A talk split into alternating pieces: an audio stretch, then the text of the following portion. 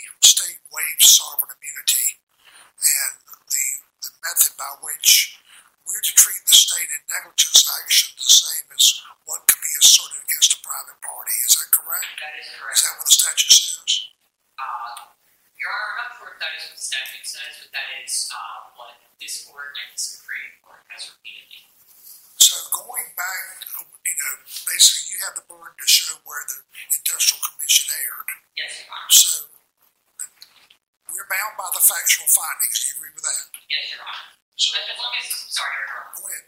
Uh, as long as they are supported by competent evidence in the record. Is, are you, are you challenging that? Yes, Your Honor. So, uh, I'm happy to turn to the uh, lack of competent evidence for uh, the conclusion that Sergeant Pryor had noticed. I don't want to correct your argument, but I just want to make sure that, you know, when, when we're looking at a, at a closed factual record, uh, our, our ability as an appellate court is very limited on our ability to review or to change that. I agree, Your Honor. Here, I think that looking at the commission's findings of fact, their findings of fact don't support their ultimate conclusion that Sergeant had noticed, but I'm happy to turn to my argument that competent evidence in the record does not support uh, the finding that Sergeant Pryor did have noticed. So there is one thing in commission's decision that it labels a factual finding uh, that might support the conclusion that Sergeant Pryor had noticed. This is in factual finding number 15. The commission states that, quote, defendant staff are all noticed that a violent altercation between plaintiff and Mr. Jordan was likely to occur. That is not a factual finding. That is a conclusion about a mixed question of law and fact. We know that because it is almost verbatim commission's uh, conclusion of law. But even if you treat that as a finding of fact, it is not supported by competent evidence in the record. Uh, it's helpful to look at exactly what Officer Booker testified to old Sergeant Pryor. She said, uh, that she asked for backup because she felt that something was off, but also tell Sergeant Pryor that she was, quote, probably overreacting in requesting backup. She did not tell Sergeant Pryor that she heard threaten Mr. Jones because Gordon didn't threaten Mr. Jones. She did not tell Sergeant Pryor that Mr. Jones requested additional protection.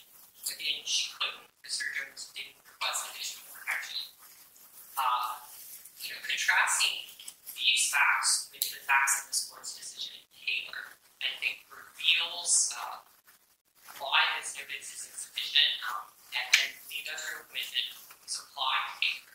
In Taylor, you had the prisoner himself tell prison guards, do not put this other prisoner in the cell with me. It will be trouble. The prison guards knew that the assailant and the plaintiff had a history of conflict. I think uh, Taylor found, the industrial commission found in Taylor, that the plaintiff uh, the assailant was associates of two other prisoners that the plaintiff had previously been in conflict with. Here, we lack both of those findings. Mr. Gordon didn't ask for help because he did not feel threatened, and there was no history of conflict between the two. Um, The court, the court in Taylor held that those were those uh, facts were sufficient, correct? Correct, Your Honor. Because they were present in Taylor and they were sufficient in Taylor. Does that, in your view, mean that the facts that we have here are not sufficient? That's are you saying that Taylor is the standard? I'm not sure it compels that conclusion, Your Honor, but I, I think looking at what Taylor found sufficient lack here um, shows how short uh, Sergeant Pryor was to notice. So would a defendant's request um, for extra protection, would that carry more weight than the Department of Correction officer's request for backup? Not necessarily, Your Honor. Again, I think it is a totality of the circumstances analysis. So, a, a prisoner's request for protection coupled with uh, a request for backup by a corrections officer is very strong. Almost certainly reaches notice. Uh, here, the problem is there wasn't a request by the solicitor for additional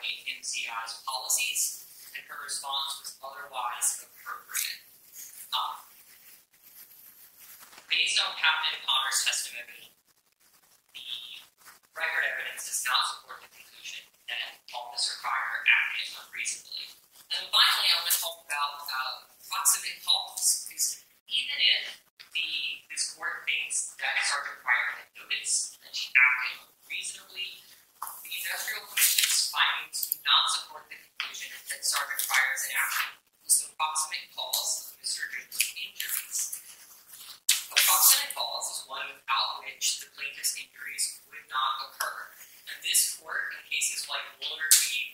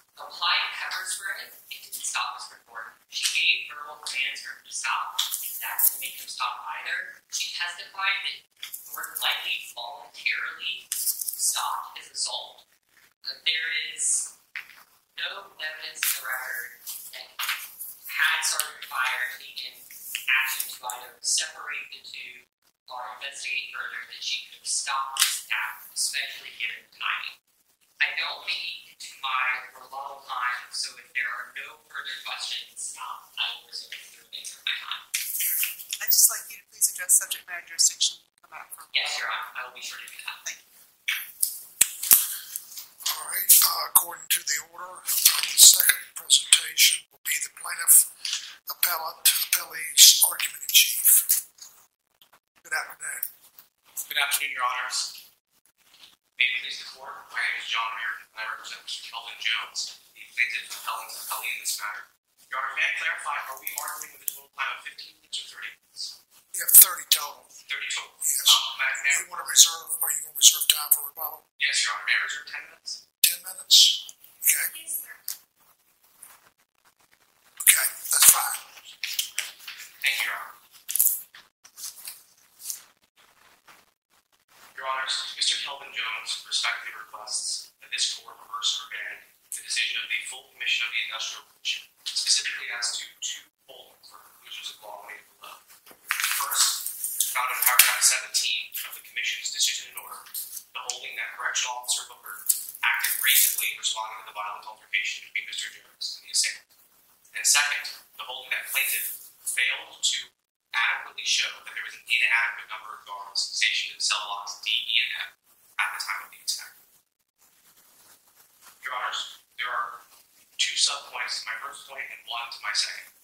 As to the first point regarding Officer Gilbert's actions, first subpoint is that Mr. Kelvin Jones contends that the findings of fact made by the Commission do not support the ultimate conclusion of law. And second, that the findings of fact are not supported by competent evidence. The one subpoint to my second point, in that in the accuracy of the number of guards, is simply that the findings of fact do not support the conclusions of law. I welcome the court's questions at any time. Without any right now, I'll move to my first point. Let, let me get a procedural matter out of the way. On page, uh, fifty-four of the record, uh, your notice of appeal, I think Judge Collins raised this earlier, you filed a notice of appeal on March twelfth, excuse me, May twelfth, Yes, Your Honor. and the order was entered on April fourth, Yes, Your Honor. and the other parties filed on the third from the order. Yes, Your Honor. Uh, do you want to address that issue from your side? Uh, Your Honor, I believe, I believe that April fourth was the final decision in order, and that the defendant appealed by May third, which would have been right there on the last day that they were able to. And I believe that the appellate rules, or I'm sorry, the, the rules of appellate procedure, I'm going to unfortunately forget the exact rule, but I believe it allows an additional ten days for the cross appellant to appeal after the appeal is filed, especially when it's on the last day or so of the notice period. Uh, are you asking a question regarding uh, on the subject matter of the plaintiff's jurisdiction here, or of I just want to clarify the difference in the, in, I think we all agree the order was filed April fourth, yes, Your Honor. and that the, the state filed their appeal on May third, and you filed yours on the twelfth. Yes, Your Honor. So your, your contention is you would have had ten days from the filing of their appeal to file a cross appeal. That's correct. Okay, thank you. You're welcome. And, and in addition to that, Your Honor, if that if I misunderstood that rule, then Rule 28C of the Rules of Appellate Procedure also allows that if the question is only as to taking exception from specific but not from the ultimate uh, conclusion in the case, then the appellee can raise that in the response without uh, filing an independent appeal. Yeah, you raised that in your brief. Yes, Your Honor. Thank you. Certainly. Moving to my first, uh, my first point, Your Honor, that is concerning Officer Wilker's actions in responding to the violent altercation with Mr. Jones and the assailant. Uh, my friend Mr. Moore correctly gave the standard review to this court in that there are two questions on appeal from the full commission: that the findings of fact are supported by competent evidence, and that the findings of fact ultimately support the conclusions of law. Additionally, this court has held that findings of fact are conclusive so long as there is any evidence to support them. And in Federal Department of Crime Control, this court held that that includes if there's conflicting evidence. However, as Mr. Moore also correctly pointed out, the designation of a finding of fact as such is not necessarily is not binding on this court. So a statement that is designated as a finding of fact or conclusion of law, can find otherwise. And that's what I'll lead into in my first point, my first subpoint here. The findings of fact made by the full commission do not support the conclusion of law. So let's first determine what the conclusion of law is. In the portion of the decision order that's designated as conclusion of law, the full commission makes no finding, or I'm sorry, no conclusion regarding correctional officer Goldberg's actions. Instead, we look to paragraph 17, the findings of fact, we see what looks to be a mixed conclusion of law and fact, which plaintiff has interpreted to be the conclusion of law. And that is that the full commission finds that correctional officer Goldberg did not act unreasonably in responding to the violent altercation. So if we do take that as the conclusion of law here, we have to see whether the findings of fact support that. Looking to what findings of fact exist as to the reasonableness of correctional officer Booker's uh, actions here in responding to the attack, we see those primarily in paragraphs 9 and 13 of the decision in order. But the plaintiff would contend that only paragraph 9 contains true findings of fact. Paragraph 13 instead are not proper findings of fact. Would urge this court not to consider them such. That's supported by this court's decision in Chloride Incorporated v. Honeycutt. In that succinct opinion, this court held that findings of fact cannot merely be quotations or paraphrasing of evidence or testimony below. Instead, it has to be conscious decisions and conclusions of fact made from that evidence. If we look at paragraph 9, we can see just that. The full commission found that Officer Booker was the only officer on the floor at that time. That's a finding of fact. It also found that Officer Booker failed to give any verbal commands to the assailant. And full commission paragraph 9 also found that while she attempted to retrieve her pepper spray, ultimately Officer Booker failed to use it. In paragraph 13, however, we do not see that conscious decision, conclusion of fact drawn from the evidence. Instead, we just see a paraphrase of Captain Connor's testimony. In paragraph 13, you can see that the court does address certain actions by Captain Connor, but only within the context, I'm sorry, actions of Officer, Booker, but only within the context of Captain Connor's testimony. The, the full commission found that Captain Connors, in his subjective opinion, almost uh, in his testimony supplanted the role of the finder of fact and found that he believes her actions, Officer Booker's actions, to be reasonable because he believes she called the code and because he believes her attempts to retrieve her pepper spray showed reasonableness. Even if Ms. Booker's actions weren't reasonable, couldn't this case be decided on proximate cause where we see where the attack wasn't stopped by the subsequent officer? Your Honor, this court certainly can consider proximate cause. Um, the first response, I have two responses to your, to your question in particular. Um, the first is that this court's sole um, role here today is to, again, find that the findings of fact made by the commission are supported and that those findings support the conclusions. And what the commission did was not even get to proximate cause. The commission stopped at whether the duty itself was breached. In finding that she acted reasonably, the full commission wasn't addressing whether was proximate cause, but rather was addressing whether there was a duty and that duty was breached, which it found it did not. So the first argument would be that this court should not substantively consider proximate cause because it's not the right here today. But more directly, substantively answering your question, Your Honor, proximate cause can still be shown here if you're like to go to that next step of images. And specifically, that can be found because there is testimony to support the conclusion that uh, Officer Booker's failure to follow policy was the direct and proximate cause here. Uh, there is evidence in the record to show that the attack continued, but the full commission made a specific finding of fact that once Officer Hyman, who was not stationed to cell blocks D and F, but was instead stationed in the hallway, once she ran to the altercation, gave verbal commands, and applied pepper spray, the assailant only got one more hit on Mr. Jones before abandoning his pursuit. When uh, on a redirect by plaintiff's counsel, Officer Hyman also testified on page 102 of the transcript that uh, she believes that if she did not give verbal commands and apply pepper spray, she believes the attack would have continued and that the assailant's ultimate goal was to kill Mr. Jones. You agree the assault on your client was a criminal act? Yes, Your Honor. Uh, are criminal acts generally not foreseeable? Um, no, well, Your Honor, generally, That's general rule. as a general rule, if the criminal act is determined to be an intervening superseding cause, then yes, it would be considered a, a separate. So the presumption, presumption is individuals obey the law. I'm sorry, Your Honor. The presumption is individuals obey the law. Yes, Your Honor. So how would it be foreseeable that the assailant would, would uh, injure your client to the state? Your Honor, it foreseeable primarily, uh, exactly why the full commission found that it was foreseeable, and that was because Sergeant Pryor and Officer Booker were both on notice that something like this could take place. Officer Booker witnessed that heated exchange earlier that day, I believe it was less than four hours before the attack.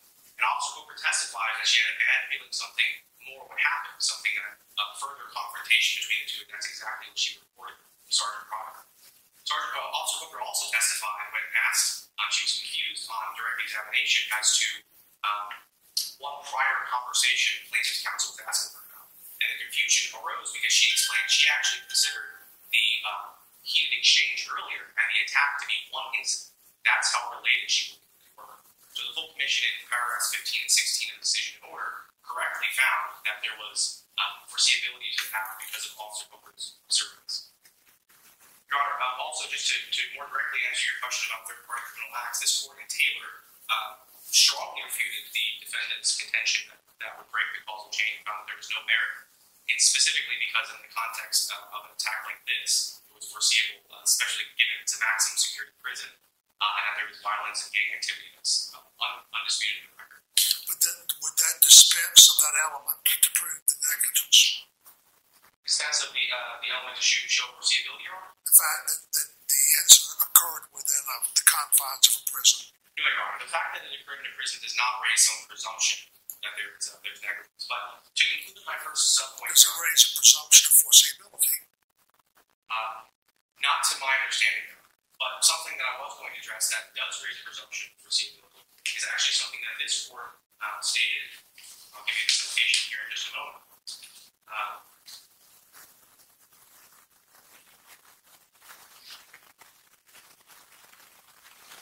This court stated in Hicks v. KMD Inventory Solutions LLC that in general, evidence of a defendant violating his own voluntary safety standards constitutes some evidence of negligence. So there is a presumption that can be made there.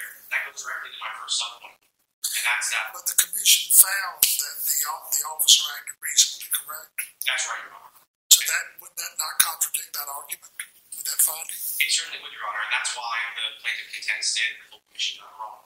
So, to conclude my first subpoint here, Your Honors, the findings of fact made by the full commission do not support the conclusion that she, that Officer Hooper acted reasonably.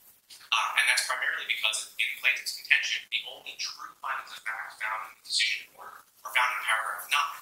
And what we can see that those findings of fact show is that only two out of four possible policy or procedural steps in responding to a violent altercation were followed. In paragraph four of the decision order findings of fact, the full commission found that there are generally four things that can be done per policy of prison. Uh, a code should be called. Uh, a code should be called. Uh, verbal uh, warnings should be given. That pepper spray can be applied if the verbal warnings are not heeded. And lastly, that other reasonable force can be used. So that was a finding made. And then later in paragraph nine, the commission found that all four fails to give verbal commands and failed to apply pepper spray. If, your court, if this court agrees that paragraph 13 does not constitute a finding of fact, then this court in turn would find that the only findings in regard to Officer Booker's actions are that she did not follow two out of four of the steps. So is Officer Booker required to do all four of those steps, or can that be a collaborative effort between all the employees there? sounds to me like Officer Hyman uh, applied the pepper spray. Uh, Officer Booker says that she called the code, or she thought she called the code. Evidence is somewhat sketchy on that, but she says that she thought she. So is it each individual must do all four of those steps, or is it collaborative uh, between those that are on duty at the time? Well, Your Honor, we would argue that all of the officers on duty have the same training, and that is to follow that procedure, and that all four are, or I'm sorry, all officers are empowered to employ all, four steps. In particular, here, um, Officer Hyman, it's almost miraculous that she was able to intervene at all because she was not stationed to the location of the attack. At the time of the attack, which we'll talk more about in my second point, there was only one officer stationed to cell blocks D, E, and F, and that was Officer Booker. The only reason Officer Hyman was able to correctly apply those steps and ultimately saved Mr. Jones' life is because the But Officer Hyman applied pepper spray. She didn't call the code, right? So are you, are you saying that Officer Hyman actually applied the steps in proper, the proper way? Which gets me back to is collaborative okay? Your Honor, you, you are correct that she did not call the code. She gave verbal commands and applied pepper spray. And when that worked, she did not need to move to the fourth step, which is to apply additional force. Uh, we would contend that failure to call the code was uh, an omission by uh, Officer Hyman. We do not, however, contend that it should be a collaborative effort because in this case, again, um, it, it, it, is, it happens that it worked out well if Officer Hyman was nearby when the uh, altercation spilled into the hallway. And had it not, then Officer Booker would have been the end, and she did not apply any of the forces. Um, Is it so, unreasonable to attempt to apply these steps, but to trip when you have two inmates running at you and then your pepper spray doesn't work? Is that unreasonable to attempt to but not be able to because of intervening circumstances? uh, we, we would argue that it does, Your Honor. And in particular, here we have testimony from Officer Booker that she was actually retreating, and in the moment of her retreat, she testified she was acting out of fear and adrenaline. And so we would argue today that the reason she wasn't able to successfully deploy her pepper spray was actually because she was acting unreasonably in the moment. Perhaps if she would have um, thought clearly about and followed her training and access to pepper spray, she would have been able to do it. But because she was not following the training, she wasn't able to access that pepper spray. If that's a, uh, if that's a subject of conflicting evidence and the, and the commission has found that our actions were reasonable, are we free to revisit that? Your Honor, you are free to revisit it if you believe that the um, true findings of fact are not supported by competent evidence. So in this case, again, the findings of fact that we have that are not merely recitations of testimony are only that she did not follow two of the steps.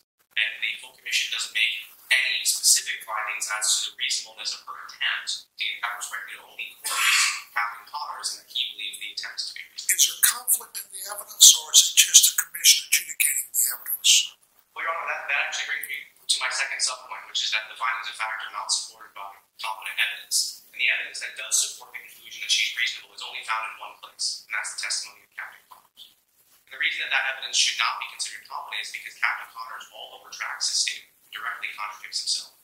Now, this court in uh, Fennell V Department of Crime Control found that the findings of fact are conclusive even if there's conflicting evidence. In that case, it was a police shooting. The police officer tested in one instance that he was a certain number of feet from the decedent at the time of the shooting, and in another instance that he was a different number of feet. Full commission ultimately gave more weight to one of his testimonies as well as some supporting evidence and found that he was not negligent. This court upheld that and found that even conflicting evidence is okay. However, here, Your Honor, we have a little bit of a different circumstance. We don't merely have a clarification of Captain Connors. We have a direct contradiction, which is not what we have in Fennell. Here on page, I believe it's 196 of the record, Captain on redirect by the uh, plaintiff's counsel was again uh, given a summary of what Officer Booker did that she did. She may or may not have called the code. That she did not give her command. She didn't apply pepper spray, and she didn't use additional tools. And he was asked once again, "Do you believe these actions to be reasonable?" And his simple and succinct response was no. So, in light of the fact that the only evidence in the record that plaintiff contends supports a finding or a conclusion that Officer Booker acted reasonably is Captain Connor's testimony, and he directly contradicted that own testimony. We would argue this court that uh, that is not competent evidence to support that. Well, the, the commission also had other testimony from the other officers there, correct? That's correct, Your Honor. And and the, the testimony that was received was from Officer Booker herself, who uh, testified that she understood she did not follow policy. She understood that her duty was to protect Mr. Jones from reasonably foreseeable danger, and that she did not fulfill that duty. Um, we also have testimony from Officer Hyman to the same exact effect. The only testimony we have as to the reasonableness of her actions are from Captain Connors, and it was directly contradicted. You have about two minutes. Uh, two minutes of my Right, you still have your rebuttal time. Okay, thank you, Your Honor. So I'll briefly visit my second full point, and that is that the full commission erred in, in finding that the plaintiff did not prove that there was an inadequate number of guards uh, in station uh, Zolox DE at the time of the attack. The simplest way for me to relate this argument to this court is that the full commission addressed one out of two of the theories on this point. Now, are you arguing with the amount of the award your client got? No, Your Honor. So, uh, the cross appeal is challenging. Explain to me then, if you're not challenging the amount of the award your client got, and you're asking us to affirm that, then what's, what's the basis of your remaining challenge? The basis of the challenge, Your Honor, is that um, there were two holdings, there were three theories of negligence proffered to the full commission. There was only one of those that the full commission agreed found negligence, and that's being appealed. If for some reason this court finds that the, uh, the defendant appellant wins on that appeal, then that would mean a total loss for my client, unless this court also finds that those additional holdings of theories of negligence were also in error. Um, Your Honor, the easiest way for me to explain this argument is simply that there were two theories of negligence regarding the number of employees stationed to Cellbox DE at the time, and the full commission only addresses one in its findings and conclusion. And that is that there, the uh, Correctional Institute policy was not followed. The full commission found, and uh, the plaintiff today concedes that there was competent evidence to support that the, that the policy that's in place was followed. If we agree with you, would you want us to remand for findings on that issue? Would that be the proper remedy? I believe so, yes, Your Honor. Because two, there were two theories given, and they addressed whether the policy was followed, but not whether that policy itself was reasonable. But that's in the event that we would agree with the state on the first issue, right? Yes, Your Honor. Um, so j- just to briefly summarize that issue, um, the, the full commission just entirely failed to address whether the policy itself that would allow for this conclusion, which is that one rookie officer was stationed to guard three separate uh, prison blocks, or pods as they call them, uh, with up to 150 predominantly violent male offenders in a maximum security prison. That any policy that allows for such a result you know, is on its face unreasonable. and that's supported by the full commission, not once but twice. In the most analogous case I would think on this point, which is not the Department of Corrections and Public Safety. Um, Your Honor, I think that my time is elapsed, so with that, I'll conclude my case in. Okay, any, any questions? Okay, thank you. Thank you. Okay, uh, according to the order, we will now hear from the defendant appellant, appellee on rebuttal. Thank you, Your Honor. Uh, first, Judge Collins, I apologize that I was not able to address your question about subject matter. It's not your fault. Earlier. I confused it, so I think we're good. It's okay, just to make sure we are clear, uh, if you look at page fifty of the record, you can see that the state, or sorry, the Department of Public Safety appeal on May third, and that appeal was timely. Uh, let's start by addressing, uh, the arguments that the council just made about Officer Booker's liability. So first, uh, Officer Booker, the industrial commission correctly concluded that Officer Booker acted reasonably. Captain Connor, in the only experienced prison official who testified, testified that she acted reasonably. Don't even have to rely on Captain Connor's testimony to get there. In fact, Captain Connor is a fact witness. He doesn't actually testify on the ultimate standard of reasonableness anyway. Um, the standard for reasonableness, this comes from the Supreme Court's case in Bashir, is that the standard of care doesn't change, but the proper degree of care varies with the circumstances. Here, the circumstances pointed out Judge Are that Officer Booker had two prisoners running at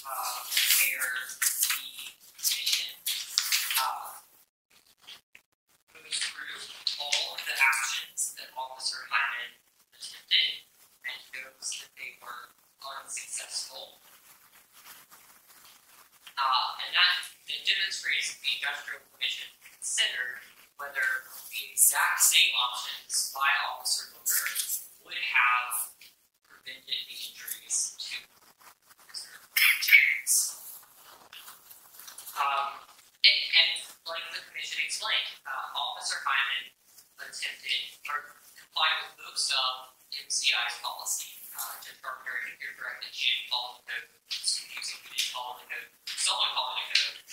Um, but none of this stopped Mr. Thornton. And while there is conflicting testimony from Officer Hyman about whether she felt that her efforts pepper spray did or did not stop Thornton's attack, she did testify several times that she felt she did. And the existence of other evidence supporting the contrary conclusion that her using pepper spray did stop Mr. Thornton uh, under the deferential standard of review given to the industrial commission's finding facts isn't sufficient to reverse the industrial commission.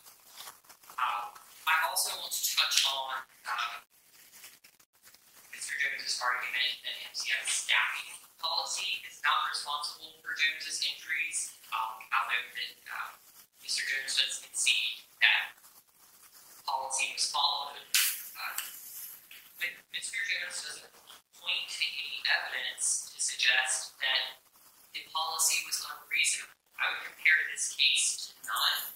Um, that would be uh, specifically uh, none versus uh, the Department of Safety, uh, where there was evidence that there have been several fights in a prison yard where no prison guards were staffed. Here, Mr. Jones has used no evidence that there was inadequate staffing in cell blocks during meal times because there were, several fights during mealtime um, prior to Thornton's attack on Mr. Jones. And it is the plaintiff's burden to demonstrate negligence. Um, Can we, can we just address one thing, I'm not sure, um, I read in a different case about negligence, the fact that the attacker in this case actually had some sort of weapon. Do we consider that here in the scope of whether Booker was negligent or any of the guards were negligent? Your Honor, uh, I think the case you might be referencing is, is one, it's decision. Um, and uh, there the court did consider it, but also did not find uh, the department liable. Uh, here, uh, Mr. Jones has not made any arguments or advanced any theories of negligence about the department failing to protect him because it allowed for him to uh, make a change. Um, An inmate's not allowed to have a weapon. That's the policy of the D, of the Department of Correction. that is correct, Your Honor. So if he did have a weapon, that he'd be violating the stated policy. Yes, Your Honor. And Judge Tyson, to your point, um, opposing is right that Taylor did reject the argument um, that you sort of alluded to about criminal acts not necessarily breaking the chain of negligence proximate falls. I would again emphasize how distinguishable Taylor is. So while that argument might not make any sense at all, in Taylor, uh, again, the totality of the circumstances, might be worth considering that in addition to the fact that Mr. Jones was not afraid of Thornton, that they had no history of disputes, that Officer Booker said that she was probably overreacting and requesting backup, that Thornton's attack was a criminal act, and that usually criminal acts break the chain of negligence. Um, and Mr. Thornton's attack was particularly bizarre and heinous. I mean, the fight is about the nicknames, and yet he stabs him five times with his chain. Uh, that's a pretty unforeseeable series of events. Um, There's probably a statute that prohibits weapons inside of prisons, and not just a, a Department of Correction policy. I. I would imagine so, Your Honor. I cannot name that statute for you at this moment, but I would imagine so. Uh, Your Honors, uh, I Would that, would that still, would that alleviate at least the the prison's duty to the? Not, not quite. So the prison does have a duty to protect inmates from reasonably foreseeable harms. Uh, so if Sergeant Pryor not reasonably foresee Gordon's violent attack on Mr. Jones, then what this court has said in Taylor is that she did not uh, have a, a duty to take any action, other actions to protect him. But the, the department is not the insurer of the safety of all inmates, and it's not liable every time uh, a prisoner is attacked. Nor is it never liable because an inmate has a weapon, correct? That's also correct. Um, I believe I have exceeded my time. Well, I underestimated your original time. You have about, uh, about five minutes. Okay, Your Honor. Um, thank you. Uh, just a few final points then that I, I want to make sure that I address before I sit down.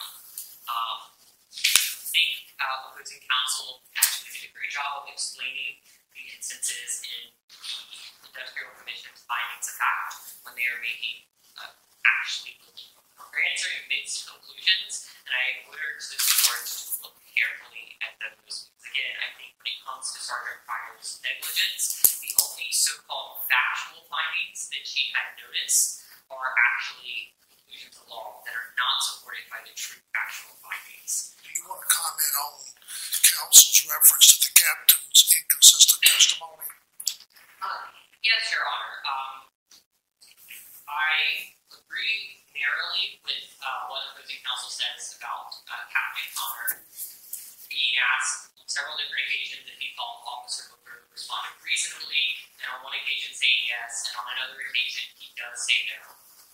But I, I think there, I would respond to two points. First, uh, if you look at all of Captain Connor's testimony, I think it is clear to me that he did not believe that Officer Booker responded unreasonably. He kind of has a link description of how it's common for officers to freeze up when they feel like they are under attack. But as I started my rebuttal with, you don't have to rely on Captain Connor's testimony about whether or not Officer Booker was reasonable. Um, he is not, he's a fact witness, not an expert witness, and consider all the circumstances, um, the sort of adrenaline Officer Booker had, the fear that she had when she saw the officers running towards her, you conclude that it was, as the industrial commission did, that it was reasonable for her um, not to fully comply with MCI's policy. So, uh, I understand that, that Officer Booker had training prior to this, correct? She had, she finished training Correct, two months, I think, prior to this. Yeah, very briefly.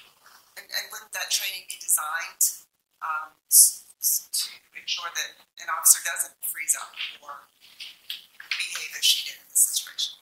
I don't have any firsthand knowledge about that training, obviously. I take your point that it probably does address what to do are um, fearing for your life, but it is important to remember that this was Officer Booker's first instance of fearing for her life. Uh, and additionally, um, even if that training does address that, Captain Connor testified that it wasn't uncommon for many prison guards, including some who aren't just two months removed from training, to freeze up when they feel their safety is threatened. But the commission had the benefit of Officer Hyman and Booker too, correct? Yes, Your Honor. As well as did, did uh, the sergeant uh, Pryor, did he testify as well? Sergeant Pryor did not testify. So is commission, uh, in light of the experience Officer Hyman had, pepper spray commands to stop, the commission could consider that testimony as to the reasonableness of Booker. Is that fair? Yes, Your Honor. I think it's important to distinguish the circumstances surrounding Officer Hyman and Officer Booker. Officer Booker has two prisoners running towards her. Officer Hyman sees this attack and has time to plan to go in and fix it. Uh, I am at the end of my time now, so I am happy to address any other issues that this court has. But if there are no further questions, I would urge the court to reverse the Industrial Commission's decision. But if the court declines to reverse the Industrial Commission's decision, I nevertheless urge the court not to disturb the Commission's conclusion that neither Officer Booker nor MCI staffing policies are at fault for attack. Thank you, sir. Thank you. Any questions? Questions? Thank you. And sir, you have about ten minutes as well. Thank you, Your Honor. Your Honors, brief points of rebuttal. First, I'd like to address what has become, I think, the, um, some of the problem of my friend's argument, and that is proximate cause. Mr. Moore made several arguments concerning notice of um, the attack, whether there was sufficient evidence to support that notice, or about sufficient facts to support finding reasonableness on the. And Well, the reasonableness would go to whether or not, if the conduct was reasonable, that would go to duty and breach, not causation, correct? that's correct, Your Honor. So I don't think there's any dispute about what happened. But I guess what was the officer's obligation in her position given the facts that she was confronted with? Is that a fair?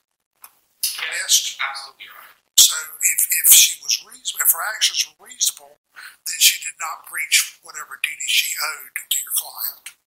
That's correct, Okay, so, and we have a finding from the commission that her actions were reasonable. Yes, Your Honor. Now, you're challenging that. I, I understand that. But if, if, if, if, if we uphold the commission's finding on that, finding or conclusion, we don't even go to proximate cause, do we not? That's correct.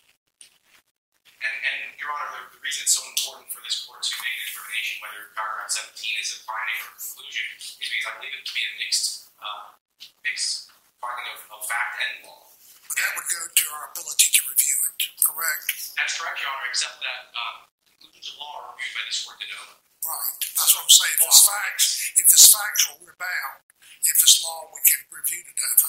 That's right, Your Honor. If, if it's factual, this court is bound so long as this court also believes that there are, are other sufficient findings of fact to support it, and that those findings are in turn supported by uh, competent evidence, uh, which is the argument that I made in my, my case in chief. But, Your Honor, the, the, what I'd like to just um, summarize as far as any argument concerning proximate cause and notice, um, in, in their brief, the state um, cites two cases such as um, Schaffner and Grimes that talk a lot of their, their car accident cases that talk about notice. But the issue with uh, the arguments in those briefs and some of the arguments that we've heard today is that there's a little bit of a conflation of the rules here.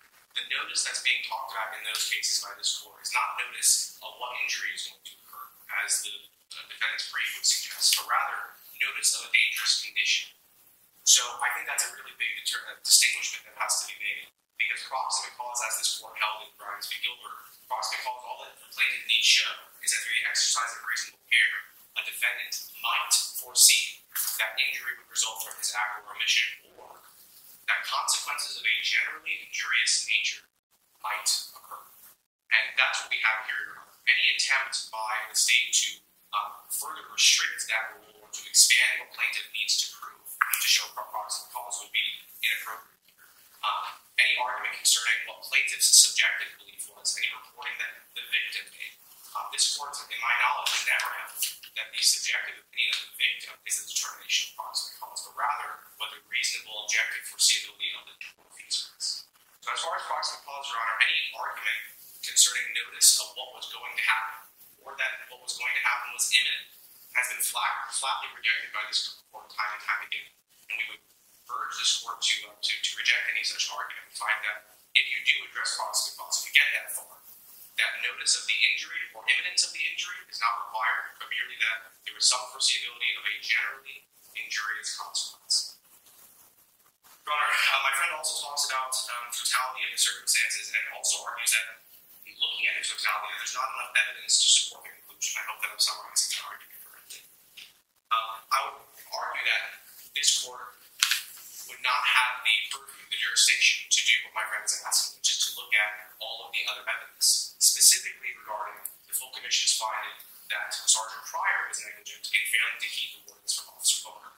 And the reason for that, Your Honor, is that the totality of the circumstances is the standard, but the full commission is the finder of fact. And the full commission has found that there was notice in paragraph 15. In paragraph 16, the full commission also specifically found that there is there was notice that there might be a violent altercation in the future, and further specifically found that the uh, defendant's failure to take any action was a failure to safeguard plaintiff from a reasonably anticipated danger.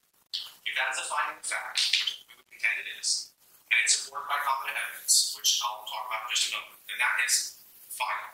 And any argument about totality and additional evidence that the full commission could have considered is improper for this court to consider because that finding of fact must be conclusive. So let's just talk very briefly about what evidence does support that finding of fact, because my friend also argued that the findings, uh, sorry, the evidence is not competent to support that finding of fact.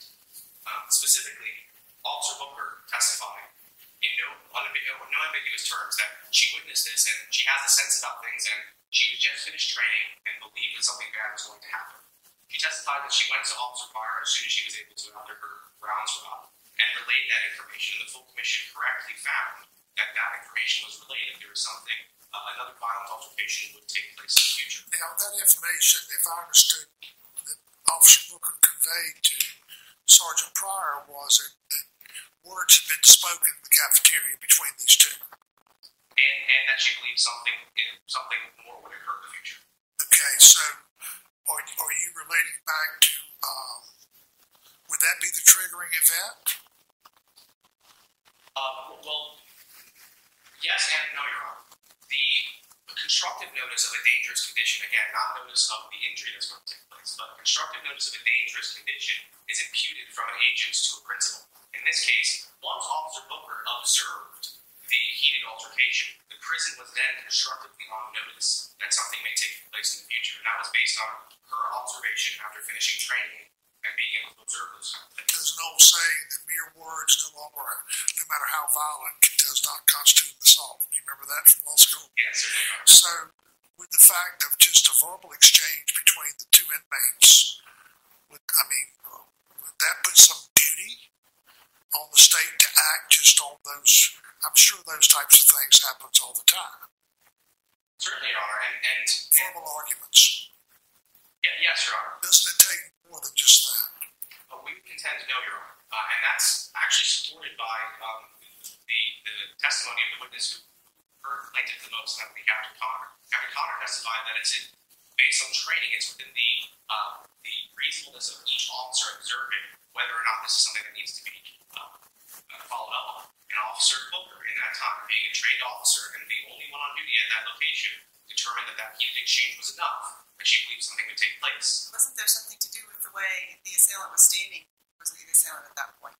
But wasn't there more body language that, that accompanied just the mere words? Yes, Your she said that it was, it was, she could tell right away that it was contentious and actually moved closer to be able to overhear and confirm that it was indeed contentious. She also noted the, the verbal, or sorry, the, uh, the body stance at the time of the attack, noting that she believed she saw the assailant square off his return with the plaintiff right before the attack.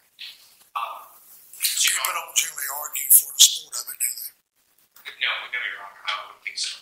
Um, and um, so, Your Honor, I, I believe that this court's uh, articulation of the proximate cause rule Grimes being that as long as there's some objective notice or, or foreseeability of a generally generally injurious consequence that would be occur in the future, that the findings of fact here are sufficient and controlling on this court to that end. You've got about a minute to close. Thank you, Your Honor.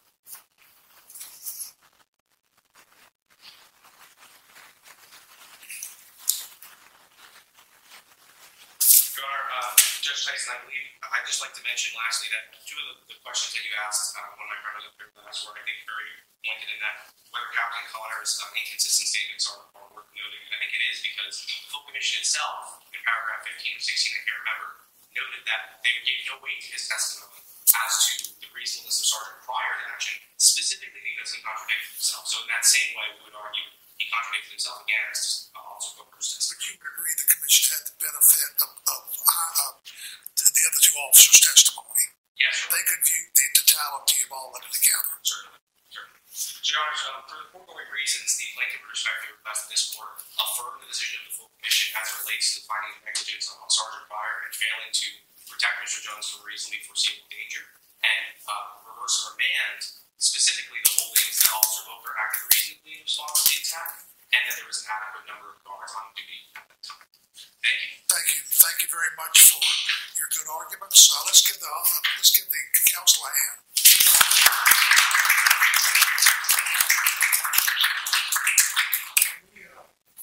Invite you to stay just a moment, and also there is going to be a reception in the lobby, and the school extends invitations if you'd like to uh, come. We, we will adjourn court. We're going to stay a moment to answer any questions that the students may have. So would you adjourn court? The session of North Carolina Court of Appeals is now adjourned. Thank you. You're at ease. Please be at ease. And sure, sure, Judge Collins. I just wanted to recognize my former clerk, Charlie White, and my incoming clerk, Lynn Johnson, sitting in the front row. If I had my glasses, I would see a little bit better. So, uh, in addition to Michael, thank you. As I mentioned earlier, um, all three of us are proud graduates of school. Judge Collins and I also both teach here as well. I'm teach, I have class tonight. so, uh, but I would um, ask for any questions or comments from any of you in the audience, either to us or to counsel. Please don't ask about the outcome of the case because we, we don't even know that ourselves yet. But if any, any comments or questions directed to the court or to counsel who are here, and this is a unique opportunity that we would invite you to please take advantage of it too. Any questions? Yes, sir. Yes, Hannah.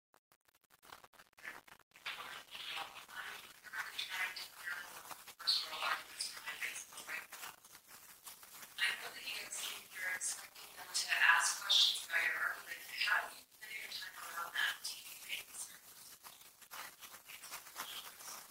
Or do you just go with the flow as far as your arguments? Um, well, first disclaimer, whatever I say you should do, uh, do that instead of whatever I actually do. But, uh, I try to just go with the flow, but I have markers uh, about, you know, what I need to get to with, you know, the time I have, so some of this is privilege, but, you know, you can see, like, I need to get here, with twelve minutes left, and here with six minutes left. Um, you have to know you can say, hey, answer that question, it is, next time. Yeah, I would, I would agree. I do something similar. Um, I don't prepare so much of a speech as I do um, prepare what I want to say for my points, and once I would respond if the question that I anticipated to ask.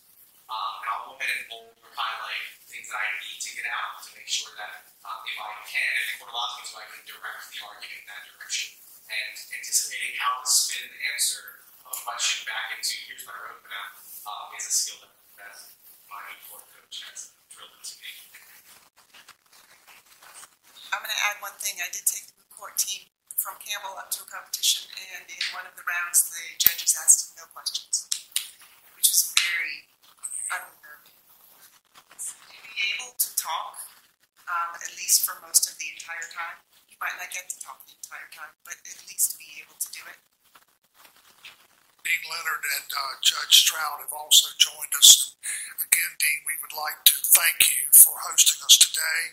Judge Stroud is here too, and we just thank you for the opportunity to come back and to be here today and for hosting us and, and for the reception I think you have down for us in the lobby.